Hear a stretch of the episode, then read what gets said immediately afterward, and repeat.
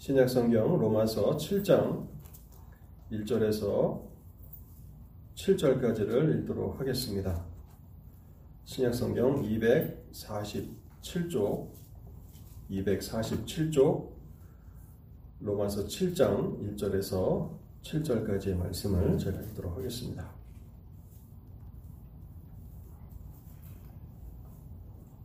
형제들아 내가 법하는 자들에게 말하노니 너희는 그 법이 사람이 살 동안만 그를 주관하는 줄 알지 못하느냐? 남편 있는 여인이 그 남편 생전에는 법으로 그에게 매인 바 되나? 만일 그 남편이 죽으면 남편의 법에서 벗어나느니라. 그러므로 만일 그 남편 생전에 다른 남자에게 가면 음녀라. 그러나 만일 남편이 죽으면 그 법에서 자유롭게 되나니 다른 남자에게 갈지라도 음녀가 되지 아니하느니라. 그러므로 내 형제들아 너희도 그리스도의 몸으로 말미암아 율법에 대하여 죽임을 당하였으니 이는 다른 이곧 죽은 자 가운데서 살아나신 이에게 가서 우리가 하나님을 위하여 열매를 맺게 하려 함이라.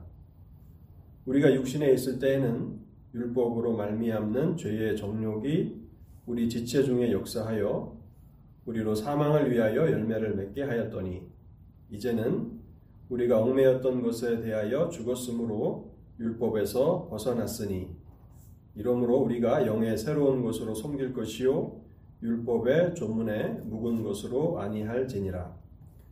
그런즉 우리가 무슨 말을 하리요? 율법이 죄냐? 그럴 수 없느니라 율법으로 말미암지 않고는 내가 죄를 알지 못하였으니 곧 율법이 탐내지 말라 하지 아니하였더라면 내가 탐심을 알지 못하였으리라. 아멘. 하나님의 은혜를 구하며 먼저 잠시 기도하도록 하겠습니다. 자비로우신 하나님 아버지, 오늘도 저희를 주님의 예배 처소로 인도하여 주시니 감사합니다. 하나님, 우리가 한 주를 시작하면서 하나님 앞에 예배함으로 나아가오니 저희의 나아감을 하나님께서 기쁘게 맞아주시기를 원하오며 이 시간에도 저희 한 사람 한 사람을 만나 주시기를 간구합니다. 저희의 마음이 하나님 앞에 온전한 마음이 되도록 성령을 통해서 일하여 주옵소서 하나님의 말씀이 선포될 때에 성령의 조명하심을 허락해 주실 때에 우리의 마음에 밝히 깨달아지게 하여 주옵시고 또한 믿음으로 그 말씀들을 그 진리를 붙들며 우리의 삶에 적용하며 살아갈 수 있도록 지혜를 더하여 주옵소서. 그래서 우리의 삶에 순간순간 하나님의 말씀이 우리를 이끌어 가시는 그러한 은혜와 능력을 경험하게 하여 주옵소서. 오늘도 심히 부족한 자가 단에 섰습니다. 성령 하나님 함께하여 주셔서 말씀의 은혜와 능력을 더하여 주시옵소서. 하나님의 복음의 진리를 분명하게 드러내 주시옵소서. 우리 주 예수 그리스도의 이름으로 기도하옵나이다. 아멘.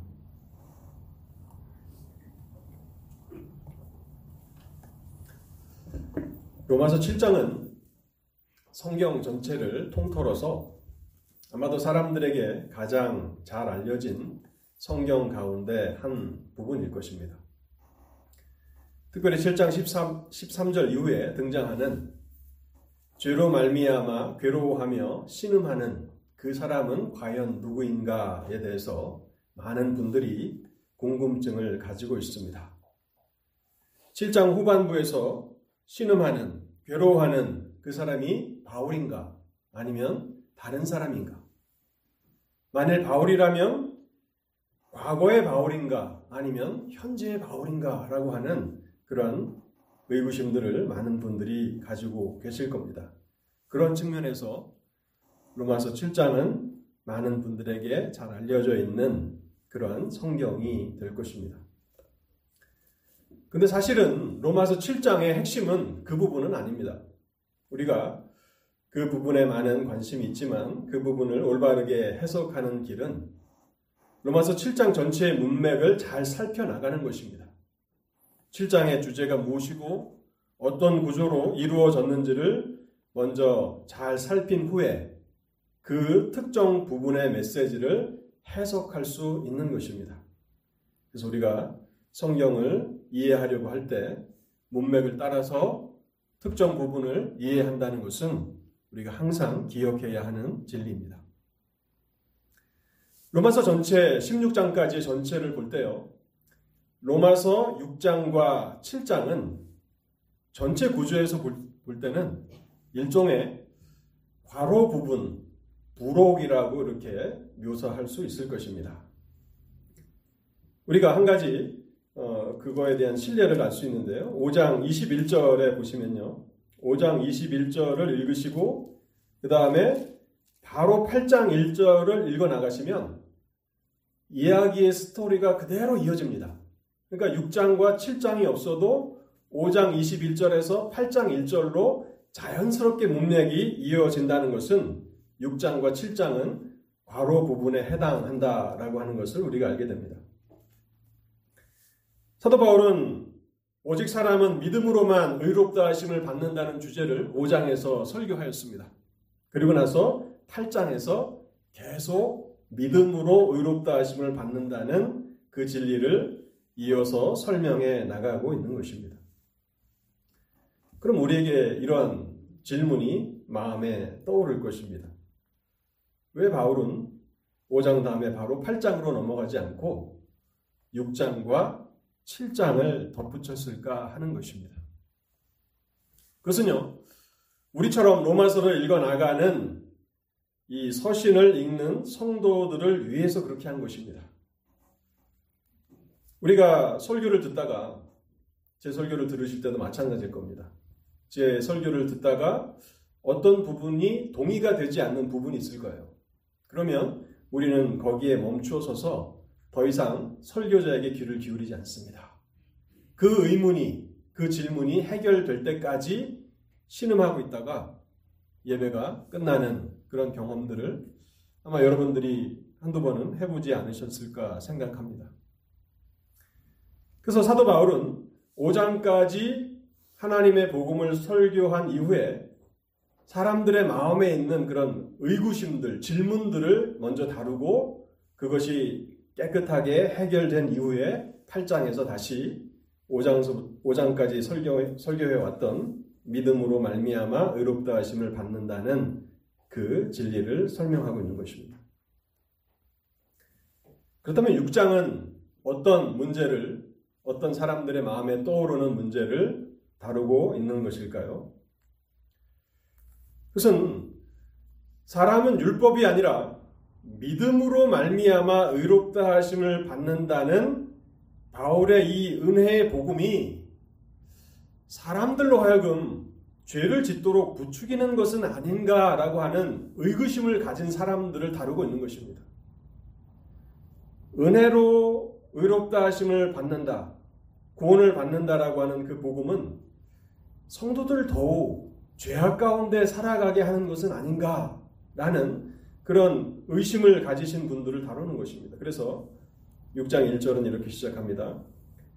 그런즉 우리가 무슨 말을 하리요 은혜를 더하게 하려고 죄에 거하겠느뇨 그럴 수 없느니라.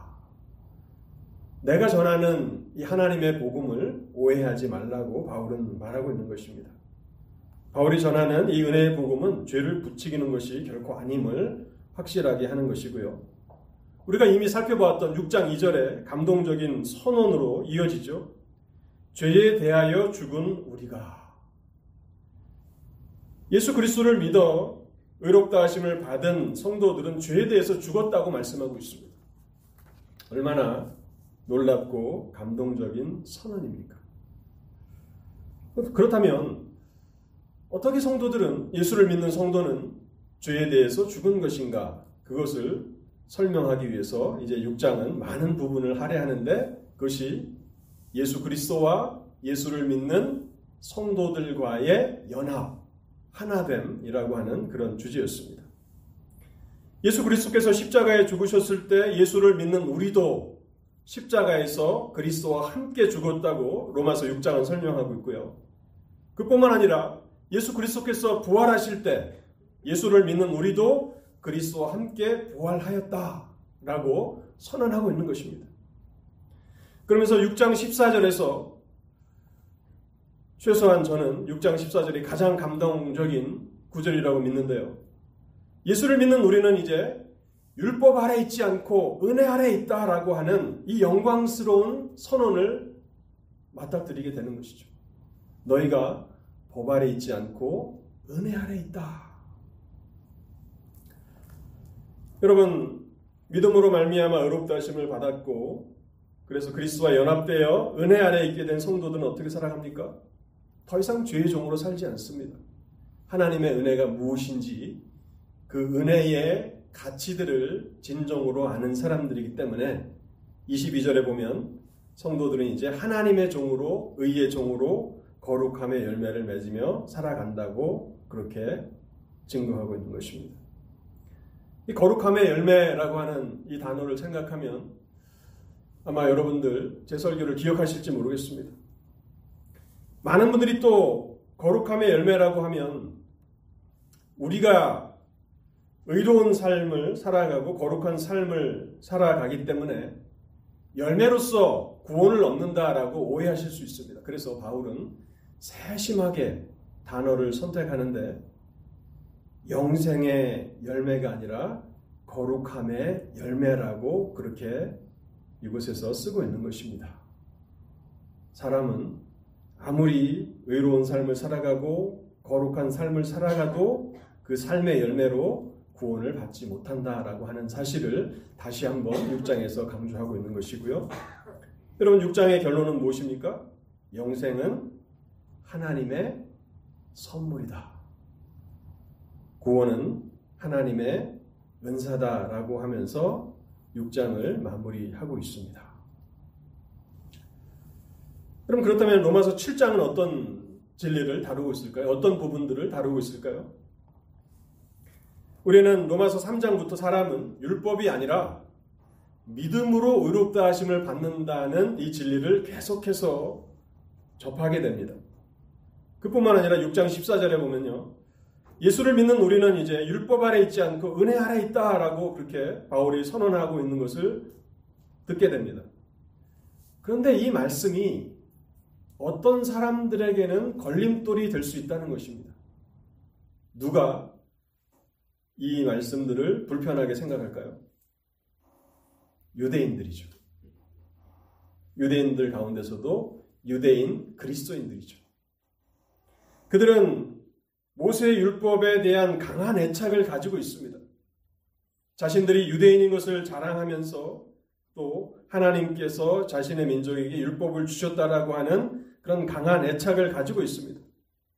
그런데 바울이 전하는 복음을 들어보니까 이 모세의 율법을 폐하려는 것이 아닌가라고 하는 의심을 갖게 되는 것입니다. 그래서 바울은 로마서 7장에서 율법과 그리스도인의 관계가 무엇인지를 설명하고 있는 것입니다. 율법의 기능이 무엇인가? 왜 하나님이 율법을 주셨고 또 그것을 주신 목적은 무엇인가를 7장을 공부하면 우리가 잘 이해할 수 있게 됩니다. 7장은 크게 세 부분으로 나눌 수 있는데요. 우리가 오늘 제가 읽은 1절부터 6절까지가 한첫 번째 단락인데요. 여기서는 결혼 관계를 통해서 율법과 그리스도인과의 관계를 설명합니다. 율법은 예수를 믿는 우리의 옛 남편이었습니다. 그리고 새로운 남편이신 그리스도를 소개하면서 우리는 옛 남편과의 관계가 끝났고 새로운 남편이신 그리스도와 결혼하였다라고 결론을 짓고 있습니다. 그래서 1절에서부터 6절까지가 그 내용인데 4절이 핵심 구절이라고 할 수 있습니다. 제가 4절을 다시 한번 읽어보겠습니다. 그러므로 내 형제들아 너희도 그리스의 몸으로 말미암아 율법에 대하여 죽임을 당하였으니 로마서 6장 2절에 우리가 죄에 대해서 죽었다라고 하는 놀라운 선언을 발견하면서 참 그 복음의 그 감동과 복음의 그 영광들을 좀 맛보지 않았습니까? 7장 4절에서도 동일한 감동의 그런 선언을 우리가 발견하게 됩니다. 너희도 그리스도의 몸으로 말미암아 율법에 대하여 죽임을 당하였다. 더 이상 율법과는 아무 관계가 없다는 것입니다.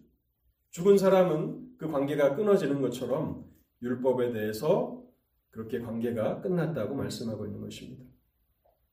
이제 두 번째, 7장의 두 번째 부분은 7절에서부터 12절까지입니다. 여기는 율법에 대해서 변호합니다. 율법이 악한 것이고 나쁜 것은 아니다. 율법의 정당성에 대해서 설명하는데요. 7절을 제가 한번 읽어보겠습니다. 그런즉 우리가 무슨 말 하리요? 율법이 죄냐? 그럴 수 없느니라.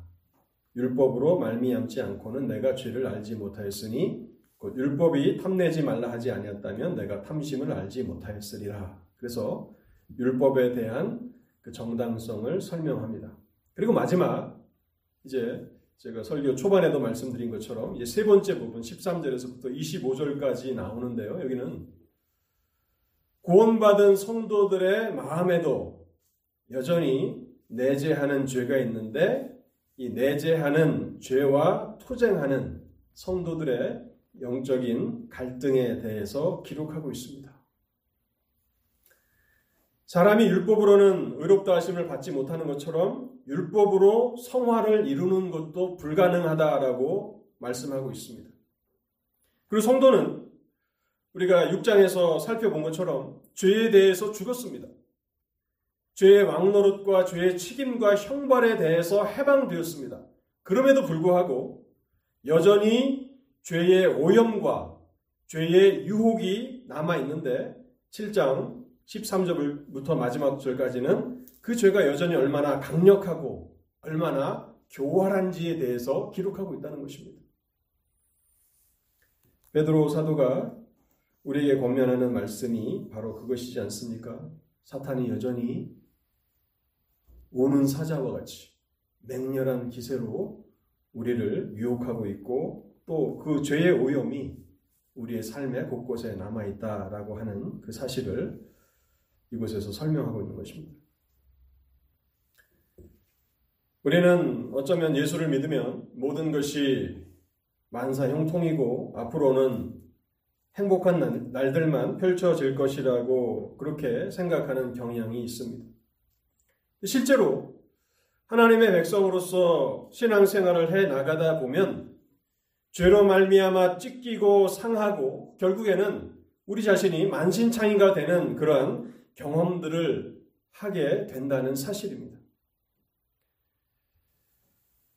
그래서 영국의 그 설교자인 마틴 로이드 존스 목사님이 로마서 강해를 통해서 이런 말을 하는데요.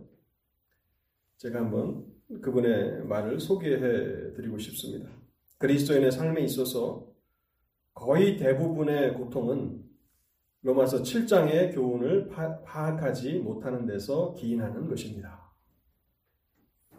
왜 여전히 많은 성도들이 그리스도 안에 있으면서도 영적으로 고통을 당할까? 그것은 로마서 7장을 제대로 이해하지 못하기 때문이다라고 로이드 존스 목사는 그렇게 이야기합니다.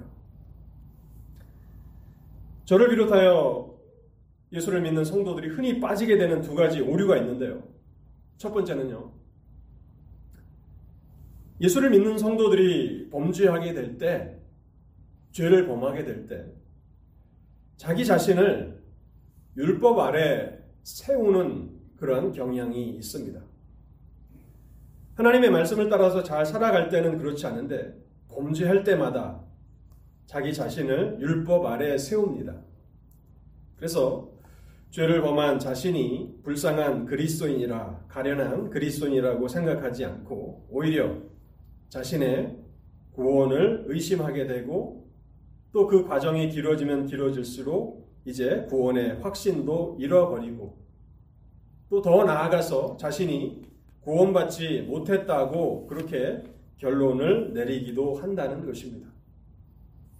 근데 여러분 우리가 로마서 6장과 7장을 잘 이해한다면 어떠한 답변을 줄 수 있습니까? 예수를 믿는 성도들은 아무리 포악한 죄를 짓더라도 그것은 우리의 구원, 예수를 믿는 우리의 구원에는 영향을 미치지 못한다는 사실입니다. 물론 저의 말을 오해하실 수도 있습니다. 그렇다면 강단에서 목사는 마음껏 죄를 지어도 좋다고 부추기는 것이 아닌가 라고 오해하실 수 있습니다. 복음에는 그런 요소가 있습니다. 그런데요, 잘 들어보십시오. 오히려 예수를 믿어 하나님의 백성이 된 사람들이 자기 자신과 율법과의 관계를 깨달을 때 자신은 율법 아래 있지 않고 은혜 아래 있다라고 하는 이 영광스러운 직분을 깨닫게 될 때 자신이 실패한 그 자리, 범죄한 그 자리에 머물러서 계속 죄를 범하기보다는 오히려 그 자리에서 다시 일어날 수 있는 회복의 은혜를 얻게 되고 다시 온전함으로 회복된다는 것입니다. 그러니까 어설프게 복음의 진리를 이렇게 이해하게 되면 죄 가운데 깊이 빠져들 수 있겠지만 그러나 복음의 말씀을 더 깊이 알아가고 온전히 알아가면 알아갈수록 우리가 넘어질 때 다시 일어날 수 있는 회복할 수 있는 그런 힘을 얻게 된다는 사실입니다. 이것이 첫 번째 많은 분들이 빠지는 오류입니다. 범죄할 때마다 자기 자신을 율법 아래 세웁니다. 그리고 자기 자신을 정죄하는데 그것은 어, 자기 자신과 율법과의 관계를 잘 이해하지 못하였기 때문에 그러한 것입니다. 물론 우리가 하나님의 자비와 긍휼을 구하며 회개함으로 나아가는 것은 합당한 것이지만 자기 구원을 의심하는 것은 복음의 말씀을 온전히 이해하지 못한 것입니다. 또 두 번째, 많은 성도들이 빠질 수 있는 오류는 무엇인가 하면요. 나는 예수를 믿는 하나님의 자녀가 되었기 때문에 이제 내가 무엇을 하든 상관이 없고 또 죄도 내가 마음대로 지을 수 있다라고 뻔뻔하게 말하는 그런 삶을 살아가는 사람입니다. 그분들이 그렇게 말하는 것은 율법 아래 있지 않다는 말씀의 의미를 잘 이해하지 못하였기 때문에 그러한 것입니다. 6장 14절 로마서 6장 14절에 너희가 법 아래 있지 않다 율법 아래 있지 않다라고 하는 이 말씀은 구원을 얻는 수단으로서 율법 아래 있지 않다는 것입니다. 율법을 잘 지킴으로 그 방식을 통해서 하나님 앞에 구원을 받는 그 입장에 있지 않다는 것입니다. 그 말씀은 율법은 완전히 다 폐기됐다는 그런 말씀은 아니고요. 율법은 구원 얻는 수단으로서는 더 이상 효력이 없지만 하나님을 기쁘시게 하는 수단이 되고 또한 하나님께서 예수를 믿는 우리를 위해서 준비하신 예비하신 축복을 온전히 누리게 하는 수단이 된다는 사실을 관가한 것입니다. 지난주 설교 여러분 주보에 보면 설교 요약이 나와 있는데 잘 읽어 보십시오. 광야 이스라엘 백성들이 잃어버린 것이 무엇입니까? 그들이 가나안을 잃어버렸는데 그것은 구원을 잃어버렸다라고 해석하기는 어렵습니다. 그러나 하나님께서 준비해 주신 그들로 하여금 누리게 하신 그 축복을 잃어버린 것이죠. 하나님의 함께 하심을 잃어버린 것입니다. 그래서 언제나 이 두 극단이 존재합니다. 끊임없이 자신이 은혜 아래 있다는 사실을 깨달지 못하고 자신을 율법 아래 세우는 사람들이 있고 또 정확히 그 반대에서 뻔뻔스럽게 율법을 무시하고 죄를 짓는 삶을 살아가는 사람들이 있습니다. 우리가 로마서 7장을 잘 이해한다면 우리가 믿음으로 살아가는 이 순례의 길을 걸어가는 동안 많은 영적인 실패와 불행으로부터 우리 자신을 보호할 수 있을 것입니다. 그래서 저는 앞으로 이 로마서 7장을 여러분들과 함께 계속 살펴보기를 원하는데요. 오늘은 어떻게 율법의 권위에서 예수를 믿는 우리는 벗어나게 되었는가를 말씀드리고 오늘 설교를 마치겠습니다. 서론과 함께 이제 첫, 첫 번째 부분에 있어서 우리가 가장 명심해야 되는 질문인데요. 어떻게 예수를 믿는 성도는 율법의 권위 아래서, 율법 아래서 벗어나게 되었는가 하는 것입니다. 이미 우리가 6장 14절에서 너희가 법 아래 있지 않고 은혜 아래 있다라고 하는 그 말씀을 생각해 보았는데 어느 부분에서 7장은 6장에서 그 제시한 그 말씀을 조금 더 어, 설명을 추가하는 그런 부분이라고 보시면 되겠습니다. 7장 1절을 제가 다시 한번 읽어보겠습니다. 형제들아 내가 법하는 자들에게 말하노니 너희는 그 법이 사람이 살 동안만 그를 주관하는 줄 알지 못하느냐. 바울은 매우 일반적인 원리를 사용해서 지금 영적인 진리를 설명하려고 합니다. 모든 시대 모든 나라의 사람들은 모두 법의 아래 있죠. 법의 지배 아래 있습니다. 그 법은 우리가 살아있는 동안에 항상 유효합니다. 그래서 우리가 미국 땅에 살아가고 있는 한 우리 모두는 한 사람도 빠짐없이 미국 법에 복종해야 할 의무가 있는 것입니다. 그런데 사람이 죽는 그 순간은 어떻게 됩니까? 법은 더 이상 그 사람에게 권위를 행사하지 못합니다. 검사들이 어떤 죄에 대해서 기소하려고 해도 그 사람이 사망했다 하면 기소를 포기하는 것이죠. 법정에 고소할 수 없습니다. 죽은 사람을 고소할 수 없습니다. 바울은 지금 그것을 이야기하면서 2절에서 결혼과 관련된 법에 대해서 설명합니다. 그러니까 이 7장을 오늘 현대의 크리스천들이 읽을 때, 특별히 여성분들이 읽을 때 조금 오늘날의 문화학은 약간 맞지 않는 그런 부분이 있는데, 그러나 최소한 바울이 로마서를 쓰고 있을 당시 로마법에 의하면 어, 지금 7장의 내용은 합당한 것이고요.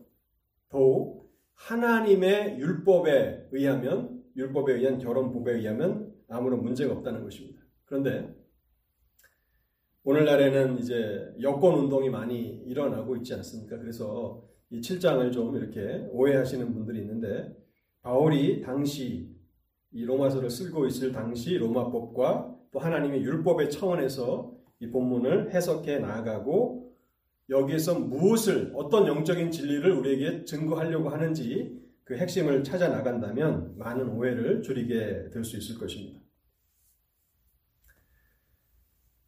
결혼과 관련된 법에 의하면 아내는 남편의 권위 아래 들어 있다고 설명하고 있습니다. 한 여자가 한 남자와 결혼할 때 아내는 이제 남편의 권위 아래서 살아가게 되는 것입니다. 오늘날 우리 시대는 성경적인 가치관이 많이 도전을 받고 있는 시대를 살아가고 있습니다. 그런데 우리의 관심은 무엇입니까? 성경이 이 주제에 대해서 무엇을 말씀하시는가, 어떻게 말씀하시는가에 있음을 우리가 다시 한번 생각해 봐야 할 것입니다. 성경에서, 율법에서 이 결혼은 아내가 남편의 권위 아래 들어가는 것이라고 그렇게 말씀하고 있는 근거가 창세기 3장 16절인데요. 제가 창세기 3장 16절을 읽어보겠습니다. 또 여자에게 이르시되 내가 내게 임신하는 고통을 크게 더하리니 내가 수고하고 자식을 낳을 것이며 너는 남편을 원하고 남편은 너를 다스릴 것이니라. 하나님께서는 아담과 하와의 그 타락 이후에 하와가 먼저 사탄의 유혹을 받아 범죄하고 타락하였던 것을 근거로 하와를 아내의 아내를 다시 남편의 권위 아래 두신 것입니다. 이것은 에베소서 5장에서도 동일한 그런 어, 말씀을 증거하는데 5장 22절과 23절입니다.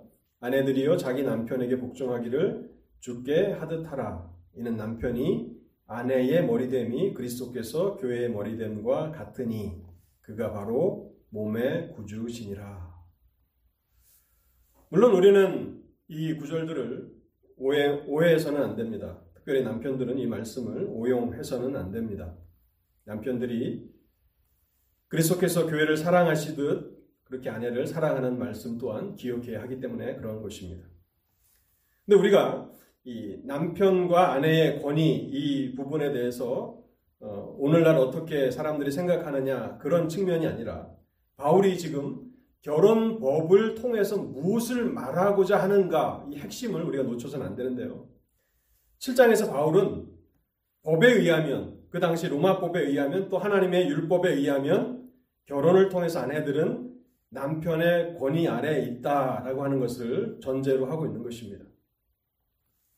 이와 같이 결혼법이 우리에게 증거하는 것처럼 또 율법의 그 결혼에 관한 그 규정이 그렇게 어, 규정하고 있는 것처럼 모든 사람들은 아담 이후 태어난 모든 사람은 율법의 권위 아래에 있다는 사실을 바울은 강조하길 원하는 것입니다. 여러분 로마 시대 바울이 이 글을 쓰고 있는 그 시대의 아내들을 생각해 보십시오. 모든 결정권이 누구에게 있습니까? 남편에게 있는 것이죠. 남편의 그 권위를 벗어날 수 없는 것입니다. 그런 것처럼 바울은 지금 모든 사람들이 율법 아래 있다라고 하는 이 사실을 강조하고 싶은 것입니다. 오늘 예수를 믿지 않고 살아가는 많은 불신자들의 영적인 상태가 바로 이와 같은 것입니다. 그들은 율법이라고 하는 이 권위 아래, 권세 아래 한 사람도 빠짐없이 속해 있다는 사실입니다. 그리고 그 율법의 권위를 벗어날 수 있는 길은 오직 한 가지인데 그것은 죽는 것밖에 없다는 것입니다. 그래서 결혼한 여인이 남편의 그, 겨, 그 결혼 관련 법에서 벗어날 수 있는 것은 남편이 죽는 것밖에 없습니다. 남편이 죽으면 법적으로 여인은 자유롭게 되는 것처럼 모든 인류는 율법의 권위 아래 있다라고 하는 사실을 이곳에서 쓰고 있는 것이고 그리고 율법의 권위에서 벗어날 수 있는 길은 오직 한 가지인데 그것은 죽음밖에 없다고 이렇게 말하고 있는 것입니다. 그러면서 이제 2절과 3절에서 어떻게 권위 아래 있는 아내가 남편의 그 권위에서 벗어나는가를 설명하면서 합법적으로 벗어날 수 있는 그 길이 죽음이다라고 하는 것을 설명하고 있는데요. 우리는 2절과 3절을 통해서 하나님께서 예수를 믿는 우리를 율법의 권위 아래서 벗어나게 하신 그 방식이 합법적인 것이라는 사실을 생각해야 하는 것입니다. 하나님께서 우리를 구원하실 때, 죄악 가운데서 우리를 구원하실 때, 하나님께서 행하신 모든 것은 율법을 높이는 일이지, 율법을 무시하거나 율법을 폐하신 방법이 아니라는 것입니다. 4절을 제가 다시 한번 읽어보겠습니다. 그러므로 내 형제들아 너희도 그리스의 몸으로 말미암아 율법에 대하여 죽임을 당하였으니 예수를 믿는 우리가 율법 아래서 벗어난 것은 무엇을 통해서입니까? 죽음을 통해서 그렇게 된 것입니다. 오늘날에도 뭐 남편이든 아내든 한쪽 배우자가 먼저 세상을 떠나게 되면 남아있는 아내나 남편은 자유롭게 다른 사람하고 결혼할지라도 그것은 합법이죠. 그것은 당연한 것입니다. 그런 권리가 있는 것입니다. 그런 것처럼 하나님께서 우리를 율법의 권위 아래서 권세 아래에서 벗어나게 하셨는데 그것은 죽음을 통해서 그렇게 하셨다는 것입니다. 어떠한 죽음입니까? 율법이 죽은 것입니까?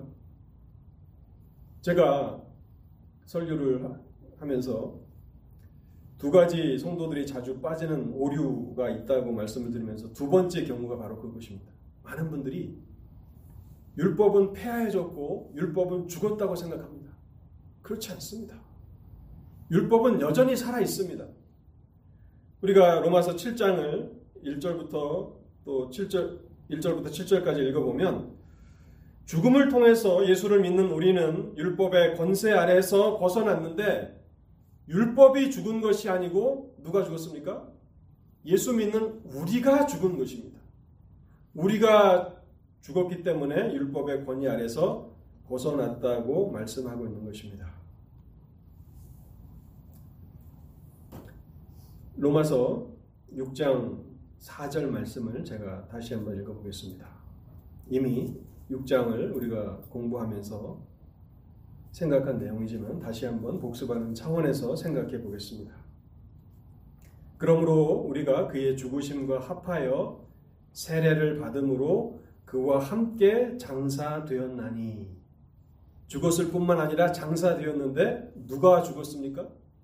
우리가 예수를 믿는 우리가 그리스도와 함께 십자가에서 죽었고 그리스도와 함께 장사되었다고 말씀하고 있는 것입니다. 이 죽음을 통해서 그리스도와 함께 십자가에서 죽고 장사됨을 통해서 우리는 로마서 6장 2절에 죄에 대해서 관계가 끊어진 겁니다. 더 이상 죄와는 관계가 없는 것이고 또한 7장으로 넘어오면 이제 우리의 옛 남편이었던 이 율법과의 관계가 끊어진 겁니다. 그리스도와의 연합이죠. 그래서 로마서 6장과 7장에 공통적인 주제가 있다면 예수를 믿는 우리와 예수 그리스도와의 하나됨, 연합이라고 하는 이 주제가 6장에도 또 7장에도 계속해서 반복되고 있다라고 하는 사실을 알게 됩니다. 예수를 믿는 우리는 어떤 사람들입니까? 그리스도와 함께 십자가에 죽은 사람들입니다. 그래서 우리는 죄에 대해서도 죽었고 율법에 대해서도 죽은 것입니다. 갈라디아 2장 20절을 제가 다시 한번 읽어보겠습니다. 내가 그리스도와 함께 십자가에 못 박혔나니 그런즉 이제는 내가 사는 것이 아니요 오직 내 안에 그리스도께서 사신 것이라. 이제 내가 육체 가운데 사는 것은 나를 사랑하사 나를 위하여 자기 자신을 버리신 하나님의 아들을 믿는 믿음 안에서 사는 것이라. 여러분 우리가 신앙을 고백할 때 내가 예수를 믿습니다라고 말할 때 그 고백이 얼마나 많은 신분의 변화를 의미하고 있는지를 우리가 깊이 생각하면서 하나님 앞에 그 신앙 고백을 해야 하는 것입니다. 예수를 믿는다는 것은 그리스도와 함께 십자가에서 죽는 것입니다. 그리스도의 십자가의 죽으심에 동참할 뿐만 아니라 그리스도의 부활에도 동참하는 것이죠. 그래서 에베소서 2장이 얼마나 영광스러운 진리가 담겨 있습니까? 우리가 그리스도와 함께 하나님 보좌 우편에 앉아 있다고 그렇게 말씀하는 선언을 듣게 되는 것입니다.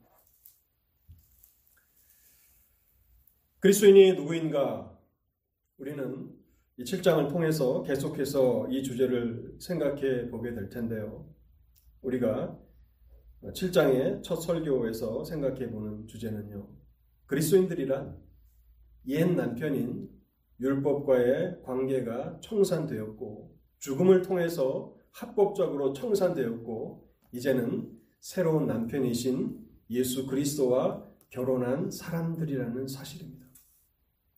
여러분들이 범죄할 때에 그 범죄가 하나님의 마음을 아프게 하고 슬프게 한 것을 회개할 필요 있습니다. 회개해야 합니다. 그러나 그 범죄가 여러분의 구원에 어떤 영향을 미칠까? 나는 구원받지 못한 사람이지 않는가? 나는 구원받지 못했다 라고 생각하는 그 자리로 나아가서는 안 된다는 것입니다. 이 진리에 기반해서 로마서 8장 1절은 이렇게 선언합니다. 그러므로 이제 그리스도 예수 안에 있는 자에게는 옛 남편인 율법과의 관계가 청산되고 새로운 남편이신 예수 그리스도와 결혼한 자들에게는 결코 정죄함이 없느니라. 더 이상 율법은 우리에게 어떠한 권위를 행사하지 못합니다. 결론의 말씀을 드리겠습니다. 우리는 로마서 7장뿐만 아니라 하나님께서 허락하시면 최소한 로마서 12장까지는 여러분들과 함께 복음의 핵심 부분들을 살펴보려고 하는데요. 물론 한 장이 끝날 때마다 계속해서 로마서를 설교하지는 않을 겁니다. 뭐 다른 부분들도 같이 어, 지루하지 않으시도록 이렇게 하지만 우리는 우리가 알고 있고 또 이해하고 있다라고 생각하는 이 복음을 더 깊이 이해하게 될 때에 우리는 그리스도께서 우리를 위해서 행하신 그 구속 사역의 그 혜택을 더 충만하게 누릴 수 있을 것입니다. 오늘도 우리가 더 이상 율법 아래 있지 않고 그리스도의 사랑 아래, 권위 아래 있다라고 하는 이 놀라운 성경의 선언을 생각하시면서 하나님께서 우리를 그와 같은 영광스러운 자리로 그 은혜의 자리로 옮겨 주셨는데 그 하나님께 모든 감사와 찬송을 돌리시는 여러분들의 삶이 되실 수 있기를 바라고 또 여러분들이 넘어질 때마다 이 영광스러운 진리를 생각하시며 다시 일어날 수 있는 다시 믿음의 길을 걸을 수 있는 그런 위로가 되는 기초가 되실 수 있기를 바랍니다. 같이 기도하시겠습니다. 하나님 감사합니다. 오늘도 하나님의 말씀을 저에게 들려주시니 감사합니다.